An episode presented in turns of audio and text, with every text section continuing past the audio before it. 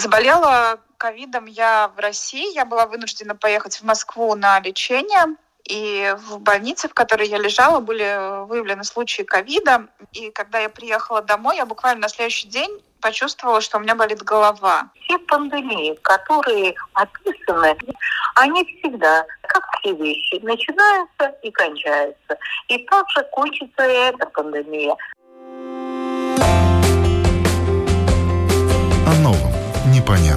Важном.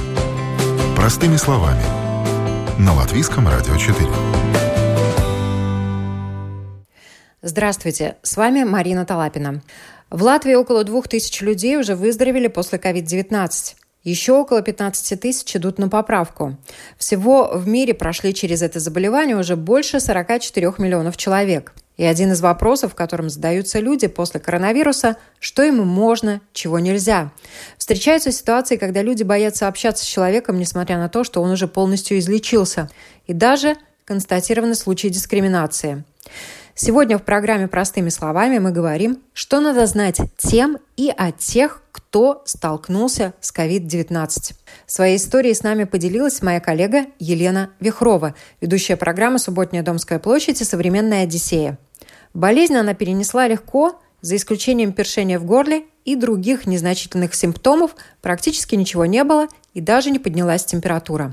Заболела ковидом я в России. Я была вынуждена поехать в Москву на лечение. И в больнице, в которой я лежала, были выявлены случаи ковида. Я об этом знала. И когда я приехала домой, я буквально на следующий день почувствовала, что у меня болит голова. Ну, это не было там что-то страшное, ну, просто голова побаливала. Но поскольку я знала, что в отделении, где я лежала, был ковид, я немножко напряглась, позвонила своему семейному врачу.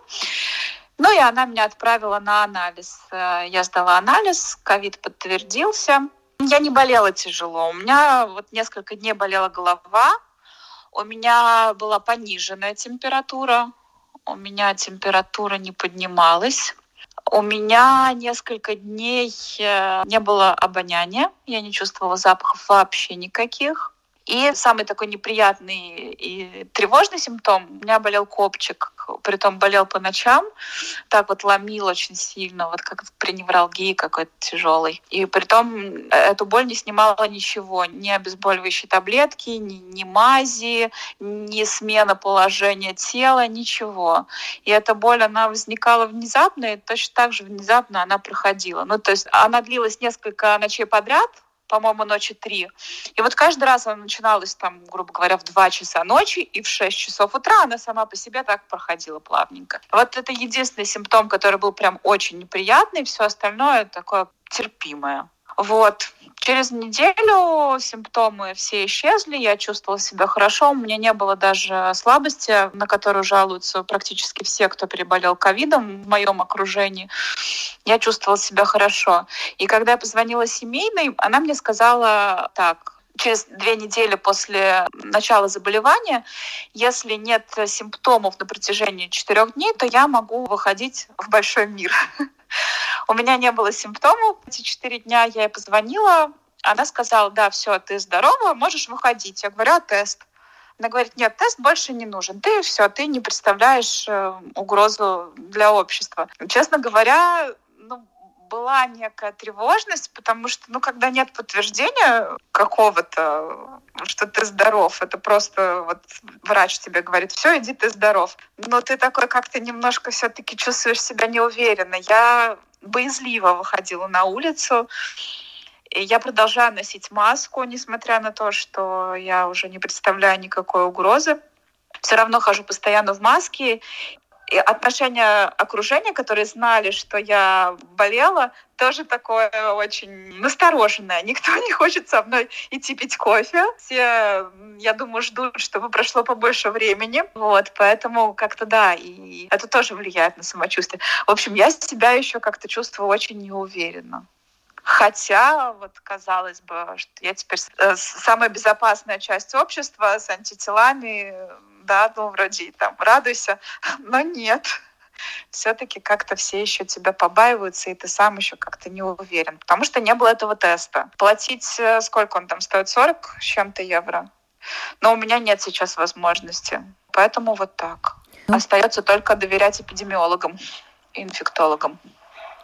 Экспертную оценку мы просили дать главного врача Латвийского инфектологического центра Рижской Восточной клинической университетской больницы, профессора университета Страдания Байбу Розентале. Так складывается ситуация, что на сегодняшний день выписывают пациентов, у которых результаты анализов на COVID-19 еще позитивные. Почему это происходит? потому что исследование, которое уже длится фактически, можно сказать, целый год, если учитывать, что в Китае, э, вероятнее всего, это появилось прошлым летом, то можно сказать, э, что фактически человека после семи дней, если он был контактным лицом, даже если были какие-то симптомы заболевания легкого течения, уже не является источником инфекции. А то, что определяется лабораторно, это определяется генетический материал вируса. И он, естественно, в каких-то клетках РНК вируса может остаться. Поэтому было и в Европе, и в США принято Всемирная организация здравоохранения рекомендации, что те, которые идут э, на карантин после контакта с COVID-положительным человеком, они изолируются на 14 дней, то есть уже на 14 день можно без контрольного анализа, если в течение этого времени симптомы не появляются, возвращаться на работу. А те, которые имели симптомы, симптомы. Если последние три дня симптомов нет, или течение было легкое, или даже в стационаре средне тяжелое, то повторные контрольные анализы не требуются. И я понимаю людей, потому что ведь поначалу, когда было очень много неизвестного, ВУЗ очень жестко требовал, что после исчезновения симптомов надо брать два мазка из носоглотки интервалом 24 часа. Это оказалась э, перестраховка. И были такие переболевшие, которые находились э, еще в изоляции э, даже месяца и больше. Ну и оказалось, что это фактически не заразный вирус, а его остатки, которые мы выявляем при взятии клетки, которые берется в носоглотке, они содержат РНК вируса. Это означает, что они уже практически выздоровели, и вот получается, что они едут домой не совсем долечиваться, да, а просто в домашних условиях высидеть определенный период времени, чтобы окончательно стать безопасными, так, если можно выразиться, для общества. Совершенно верно, потому что иногда попадают в больницу и те средне тяжелые, которым повезло так, что помимо э, острого начала, очень высокой температуры, даже до 40 градусов, нет поражения легких, нет кислородной зависимости. И тогда эти пациенты, конечно, остаются еще COVID-положительные, но когда температура нормализуется, а это бывает иногда через 3-4 дня, я сегодня просматривала истории за вчерашний и сегодняшний день. Я каждый день это делаю, которых мы выписываем из Центра инфектологии. И я увидела, что там были пациенты, где какой-то день, который они провели у нас, три дня, шесть дней. Но, конечно, до этих семи дней, если в последние три дня симптомов не было, они должны выжидать этот период.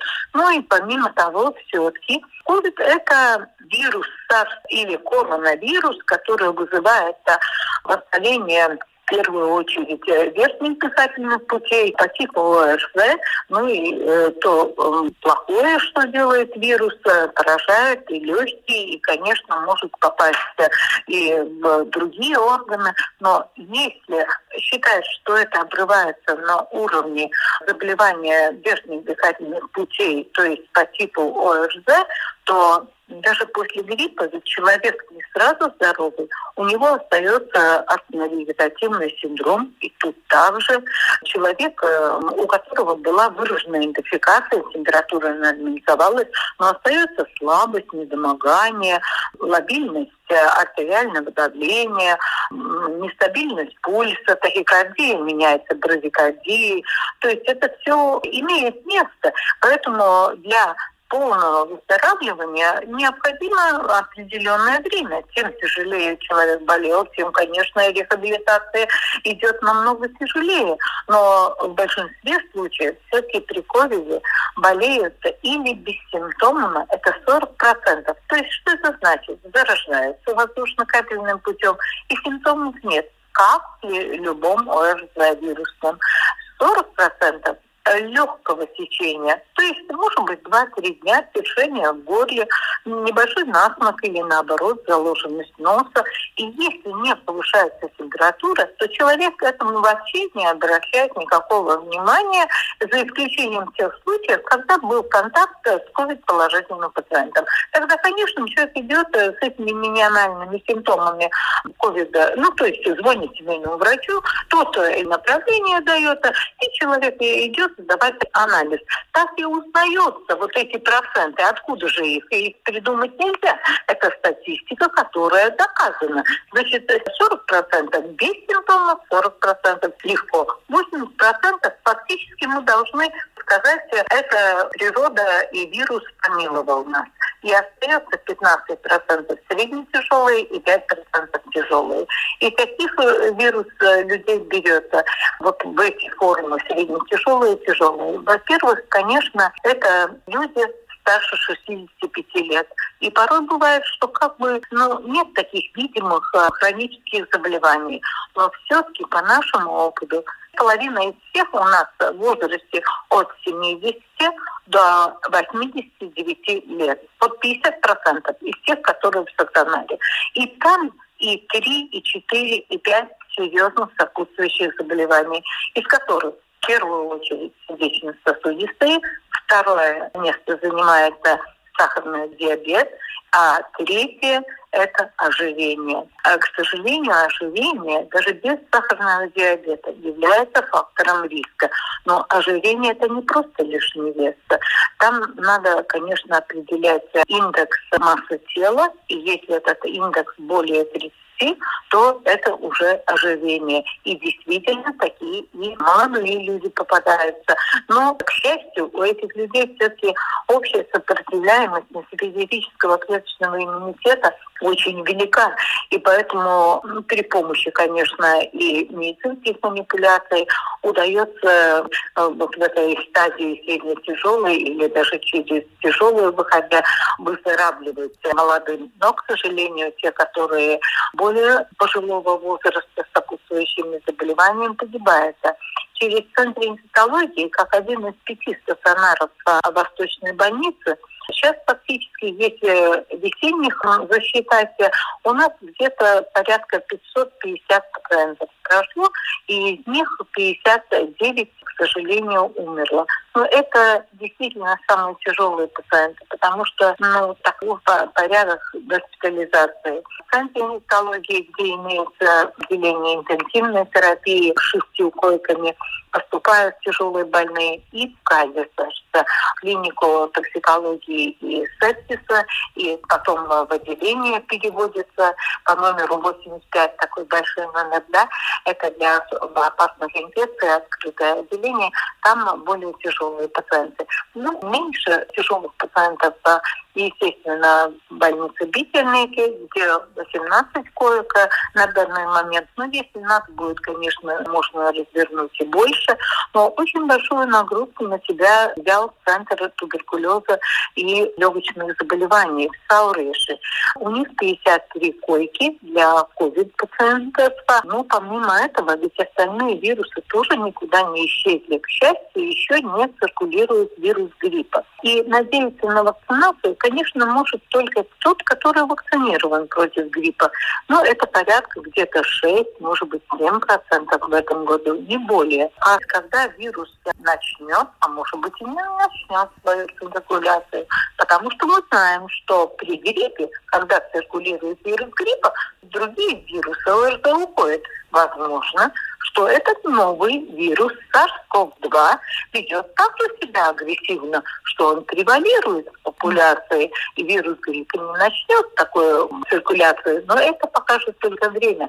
Потому что грипп вообще начинается лишь в конце декабря, порой бывает это середина января и даже конец февраля и марта.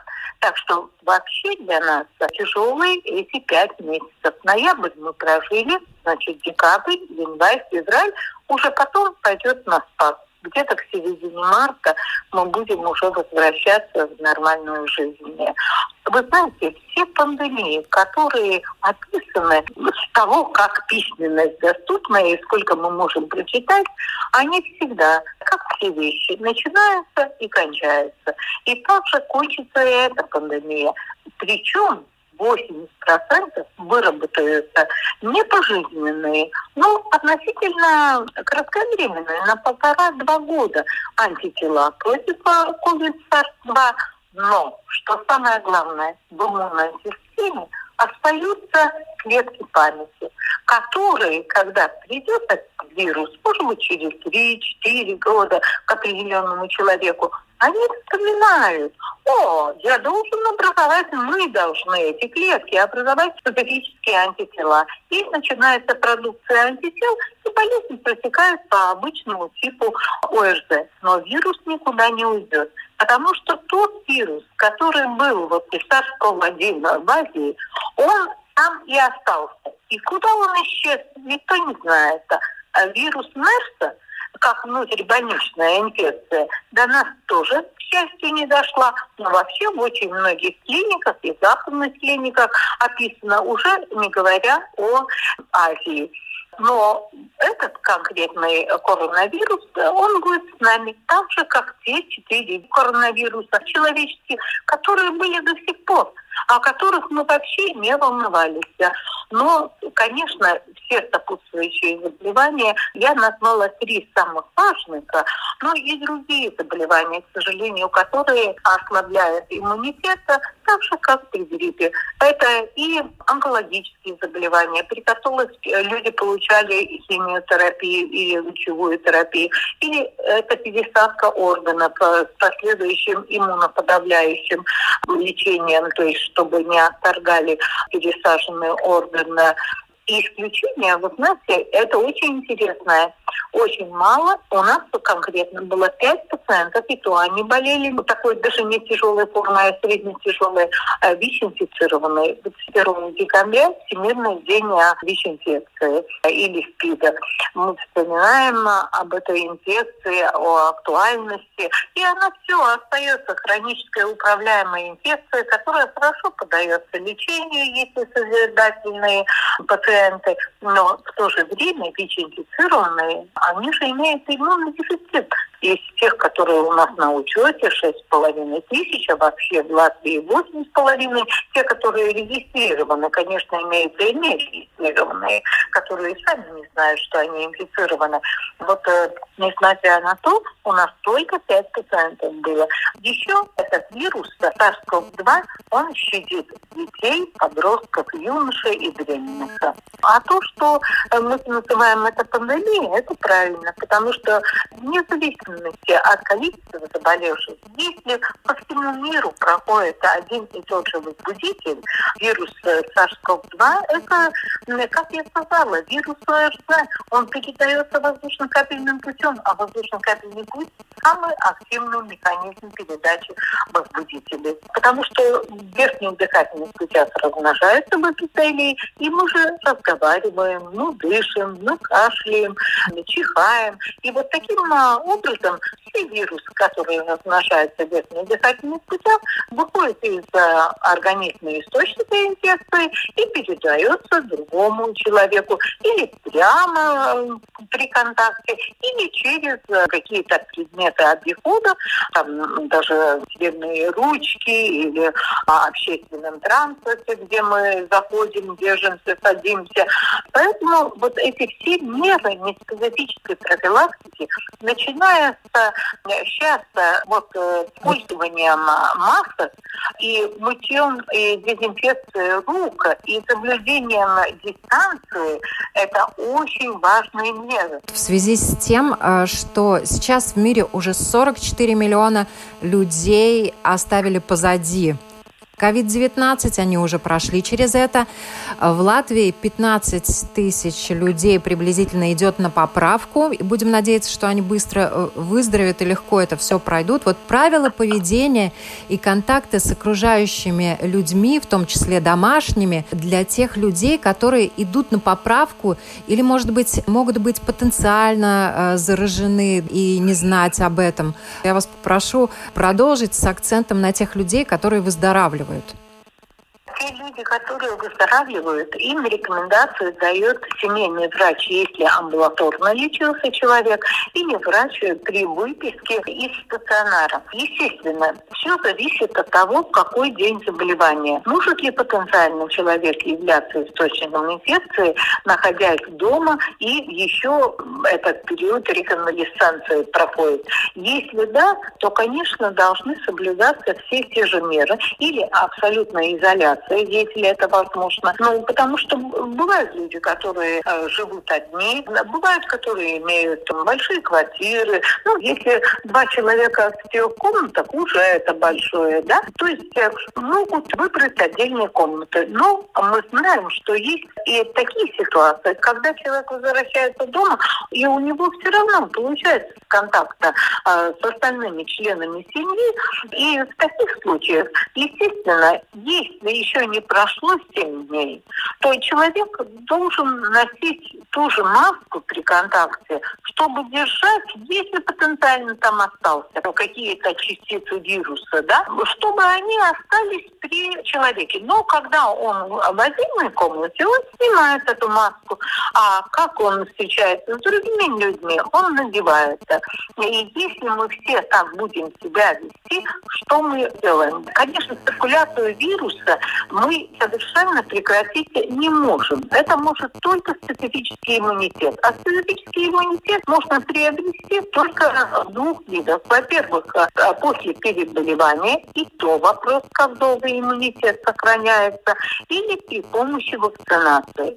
Но надо сказать, что при вирусах верхних дыхательных путей есть только вакцина против гриппа. Поэтому, конечно, вот эта концепция о вакцине, которая будет э, как бы защищать и образовать коллективный иммунитет, она покажет свою перспективность только в тот момент, когда вакцина будет зарегистрирована в Центральном европейском агентстве по лекарствам. Тогда будет полное клиническое описание препарата, потому что вакцина – это препарат, который подлежит очень тщательно клиническим наблюдениям. Все эти стадии 4 надо пройти.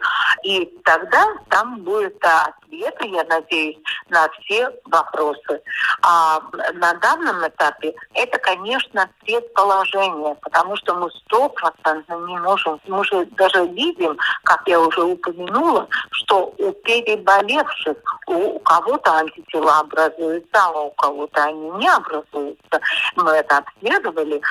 И это в литературе, где намного, мы-то небольшой материал обследовали, скажем, несколько сотен пациентов, а там тысячи обследованных и в США, и в Сингапуре, и в Китае. То есть, ну, по всему миру, и Канада, э, все занимаются исследованием, потому что возможности исследований очень широки на сей день. Это не 1918 год, когда была пандемия, вот и испанки. С другой стороны, все-таки мы должны вернуться к тому, что меры специфической профилактики, во-первых, уменьшить циркуляцию вируса, и самое главное, пощадят людей, которые будут болеть если тяжело и могут погибнуть.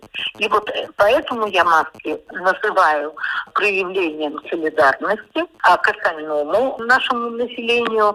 И каждый солидарен и свои микробы держим при себе. Но, естественно, пользуясь масками, в какой-то мере мы защищаем и себя. Но это зависит от того, какая маска. Да?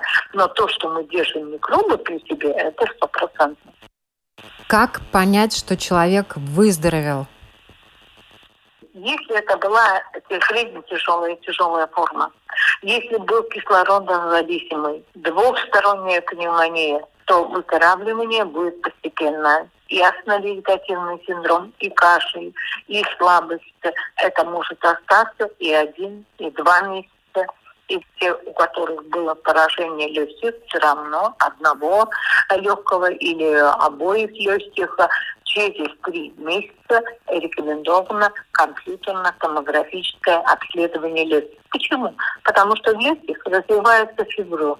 А фиброз ведь обратимый процесс. Это разрастание рыхлой соединительной ткани, которая сдавливает альвеолы. А альвеолы – это пузырьки, в которых происходит газовый обмен. Они совершенно нам необходимы для обеспечения организма кислородом и выделения углекислого газа. И вот если выявляется фиброз, то там и физиотерапия, э, но физиотерапия – это дыхательная гимнастика и еще разные методы лечения, которые знают физиотерапевты после консультации врача и реабилитолога. И еще имеется врачи физикальной медицины. Это то, что 30 лет называлось физиотерапией. Вот все УВЧ, диагдинамика и разные другие методы инструментальные рехабилитации, это сейчас называется физикальной медициной. И есть э, врачи, которые сертифицированные, которые тоже назначают необходимое рехабилитационное лечение легкие. И когда э, в легких все нормально, а может быть легкие были не поражены, и человек чувствует себя хорошо, тогда он и вылечился, потому что это острое заболевание, это не хроническое заболевание, это не ВИЧ. Инфекция, при которой возможно хроническое лечение с очень хорошими результатами, COVID-19 – это острое респираторное заболевание, которое, к сожалению, очень часто при средне тяжелом тяжелом течении поражает и нижние отделы дыхательной системы, а нижний отдел – это легкие. Тесты повторно надо делать для того, чтобы убедиться, что человек здоров – Почему я спрашиваю? Потому что некоторые переболевшие COVID-19 и выздоровевшие подвергаются, к сожалению, дискриминации. И в Латвии тоже. Их не хотят обратно брать на работу некоторые э, работодатели. И, конечно, это от неинформированности общества. И в обществе многие просто не знают, как реагировать. К сожалению, чураются. Вот давайте расскажем людям, почему людей, которые переболели COVID-19, бояться не надо.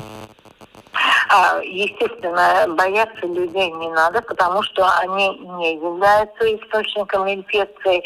И, во-первых, доказано, что инкубационный период, э, когда человек э, был в контакте, это до 6 дней. Э, фактически, если в течение 6 дней не заболевает, то человек после контакта и не заболеет.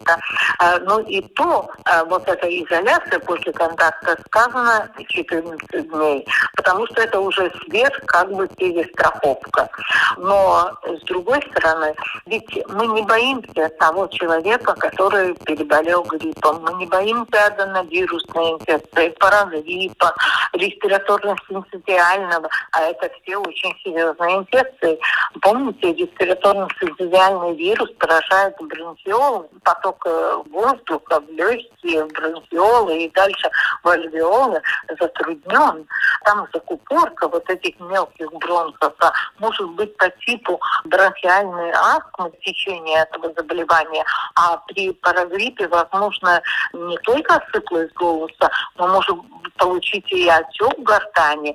То есть э, мы э, просто привыкли к этим э, обычным вирусам ОРЗ. Вот так и в народе называют. Обычные вирусы ОРЗ. Но они совсем не такие невинные вирусы, да, уже не говоря о вирусе гриппа. И почему мы придумали, что SARS-CoV-2 вирус будет намного опаснее. Вообще он опаснее для тех 20%, которые имеют в основном сопутствующие заболевания и при которых э, поражение легких и кислородная зависимость. Это серьезно, но это 20%. А вообще после того, как человек переболел, у него, может быть, не остается иммунитет да, долгосрочный, да, пожизненный в коем случае. Но этот человек не является источником инфекции. Но вы знаете, люди боятся всего, что неизвестное, непонятное. Сейчас все больше и больше проясняется. Кроме того, конечно, очень большое э, влияние на психику человека сделали меры, но в Латвии таких не было. Вот то, что называют локдауном тотальным, когда и в Испании, и в Италии совершенно не выпускали людей из дома. Один раз в неделю можно было выехать в магазины. Надо пообщаться с этими людьми, надо почитать, посмотреть, что значит настоящий локдаун, который дает психологическое влияние. Но все, конечно, люди это слышали, и в них страх. А вообще, вы знаете, э, страх это очень естественная, но деструктивная эмоция. А почему естественная? Потому что психически здоровый человек имеет инстинкт самосохранения. Это вообще показатель здоровой психики. То, что человек э, хочет сохранить свою жизнь. Это совершенно нормально. Но то, что такой неосознанный страх, да, и слишком большое все время концентрирование на эту проблему, я думаю, что это плохое. И те люди, которые являются здоровыми, если они соблюдают вот все те меры, которые сейчас сказаны. Два человека, дистанция 2 метра, маски, мытье, дезинфекция рук. Фактически это самые эффективные меры неспецифической профилактики. Других просто неспецифической профилактики не существует. То, что в лечении появился новый препарат, и этот препарат есть и в Латвии противовирусный. И именно против SARS-CoV-2 вируса. Это дало возможность, и мы в центре инфекциологии ну, лечили, я не знаю, где-то 200 порядка пациентов этим препаратом. Но это препарат такой же, как осмотомивир, который при гриппе надо первые, ну, максимум три дня начинать. Тогда прекращается размножение вируса и не развивается патологические процессы. Конечно, надо всеми силами стараться не допустить до искусственной вентиляции легких.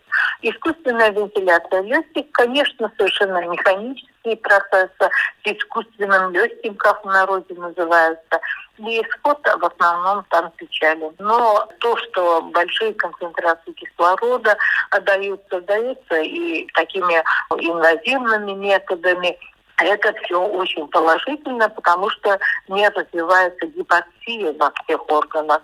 И для функции организма это очень важно. Поэтому в лечебных учреждениях лечиться среднетяжелым тяжелым только там, где доступен кислород.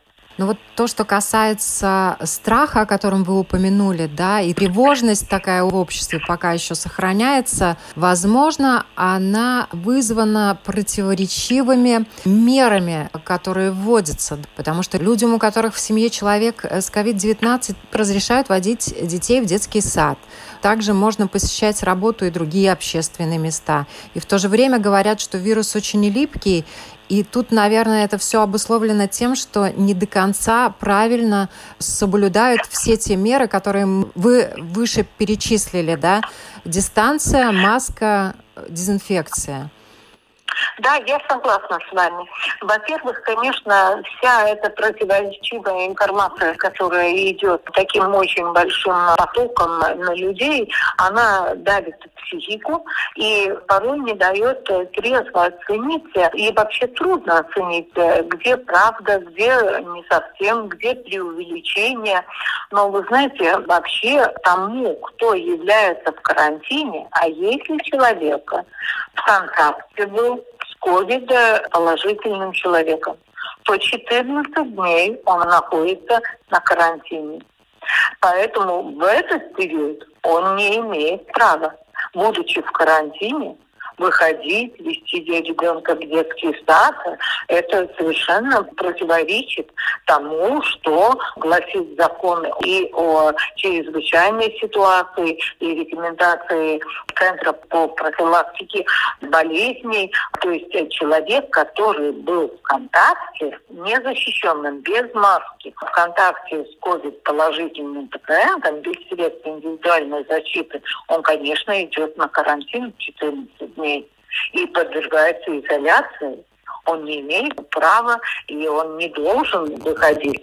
Он может выходить на свежий воздух, где людей вообще нет. Хотя не рекомендуется это, потому что, может быть, он встретится на лестничной площадке или где-то на улице с кем-то. То есть он является источником инфекции. Люди в заперти, они все-таки хотят ходить, дышать свежим воздухом, особенно если у них нет никакой симптоматики.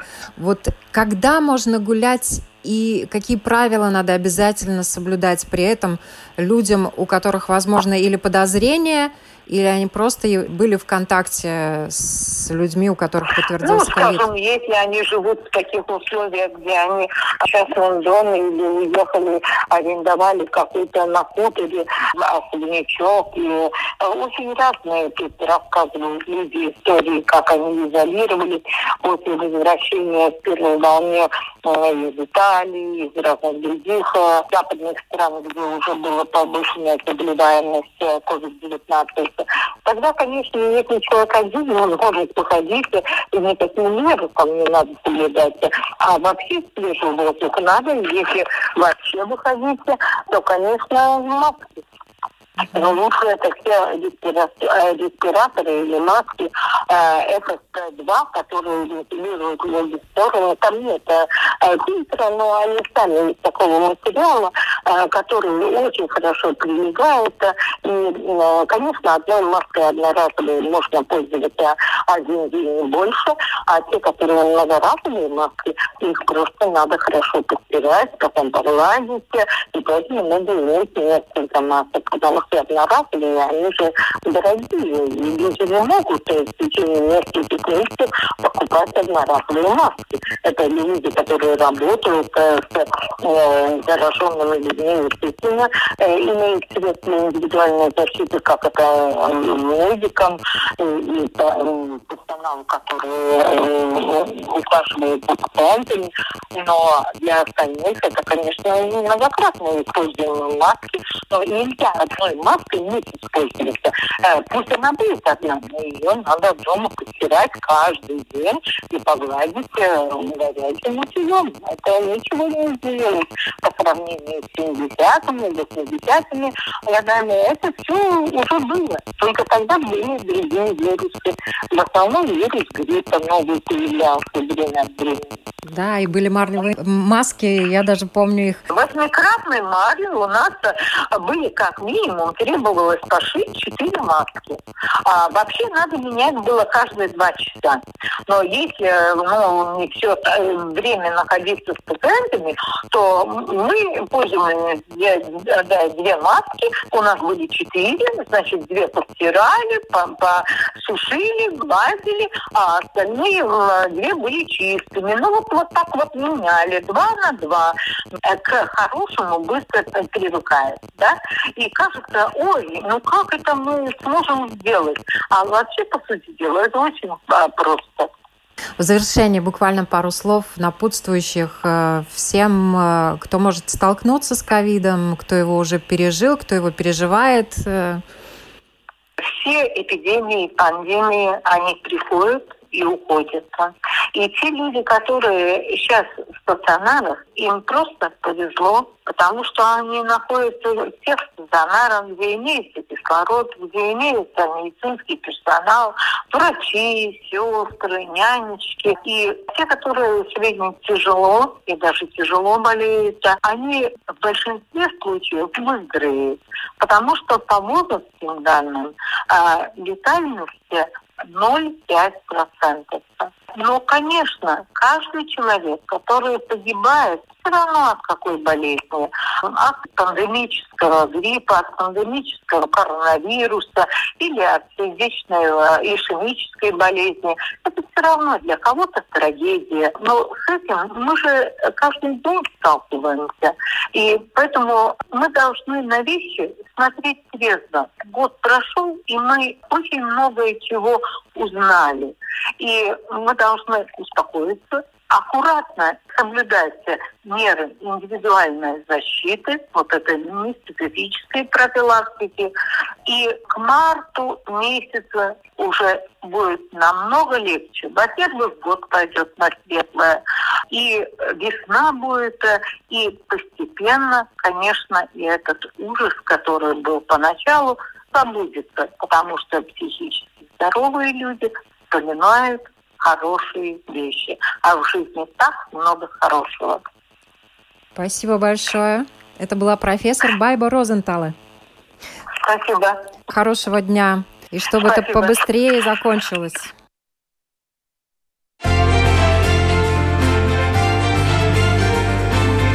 О новом, непонятном, важном. Простыми словами. На Латвийском радио 4.